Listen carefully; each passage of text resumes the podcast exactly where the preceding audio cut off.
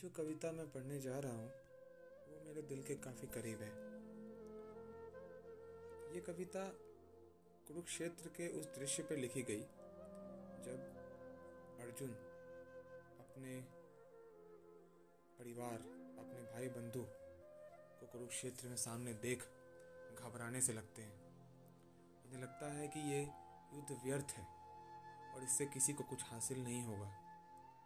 वो हथियार रख देना चाहते हैं, लेकिन श्री कृष्ण जो कि उनके सारथी हैं वो उन्हें समझाते हैं कि किस तरह कुरुक्षेत्र की कहानी तो पहले लिख दी गई थी, वो तो इस पर सिर्फ अमल करने वाले एक पात्र मात्र हैं। तो इसी बीच जो उनके बीच बातचीत होती है उस पर मैंने अपने कलम से कुछ उभारने की कोशिश की है, तो सुनिएगा। पहले पड़ाव में अर्जुन श्री कृष्ण से कुछ सवाल करते हैं और दूसरे में श्री कृष्ण उन्हें जवाब देते हैं। तो शुरू करता हूँ। क्या पाऊंगा इससे मैं, क्या मेरा उपहार है, कुछ पल की जय विजय सदियों का उपहास है सामने सब भाई बंधु, ना मेरा कोई बैर न शत्रु, लेकर प्राण इनके मैं क्या जीतूंगा ओ दीन बंधु। रचनाकार इस सृष्टि के आप, कुछ तो बताओ उपाय, हाथ धनुष और आप सारथी, फिर भी मैं कितना निसहाय। धनुष बाण की ली प्रेरणा, युद्ध विद्या में मैं माहिर, प्राण किसी निर्दोष के न लूंगा, प्रतिज्ञा वो टूटने पे है आखिर।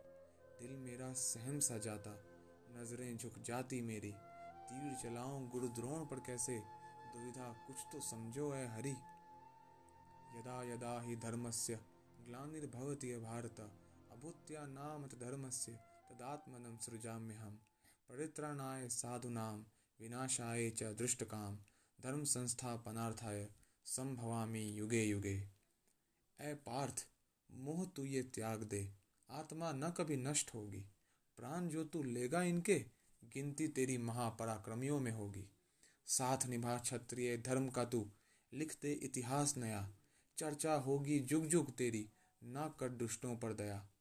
है भविष्य तो मेरा लिखा हुआ, पल पल की क्या व्याख्या करूं, अगले क्षण की चिंता तू क्यों करता, मेरी इच्छा से कोई सृष्टि में जीता मरता।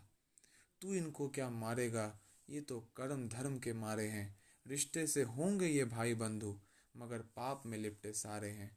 विलम्ब किए बिना अब तू अपना धर्म निभाए जा, तान धनुष को ऊपर अब बाण तू चलाए जा।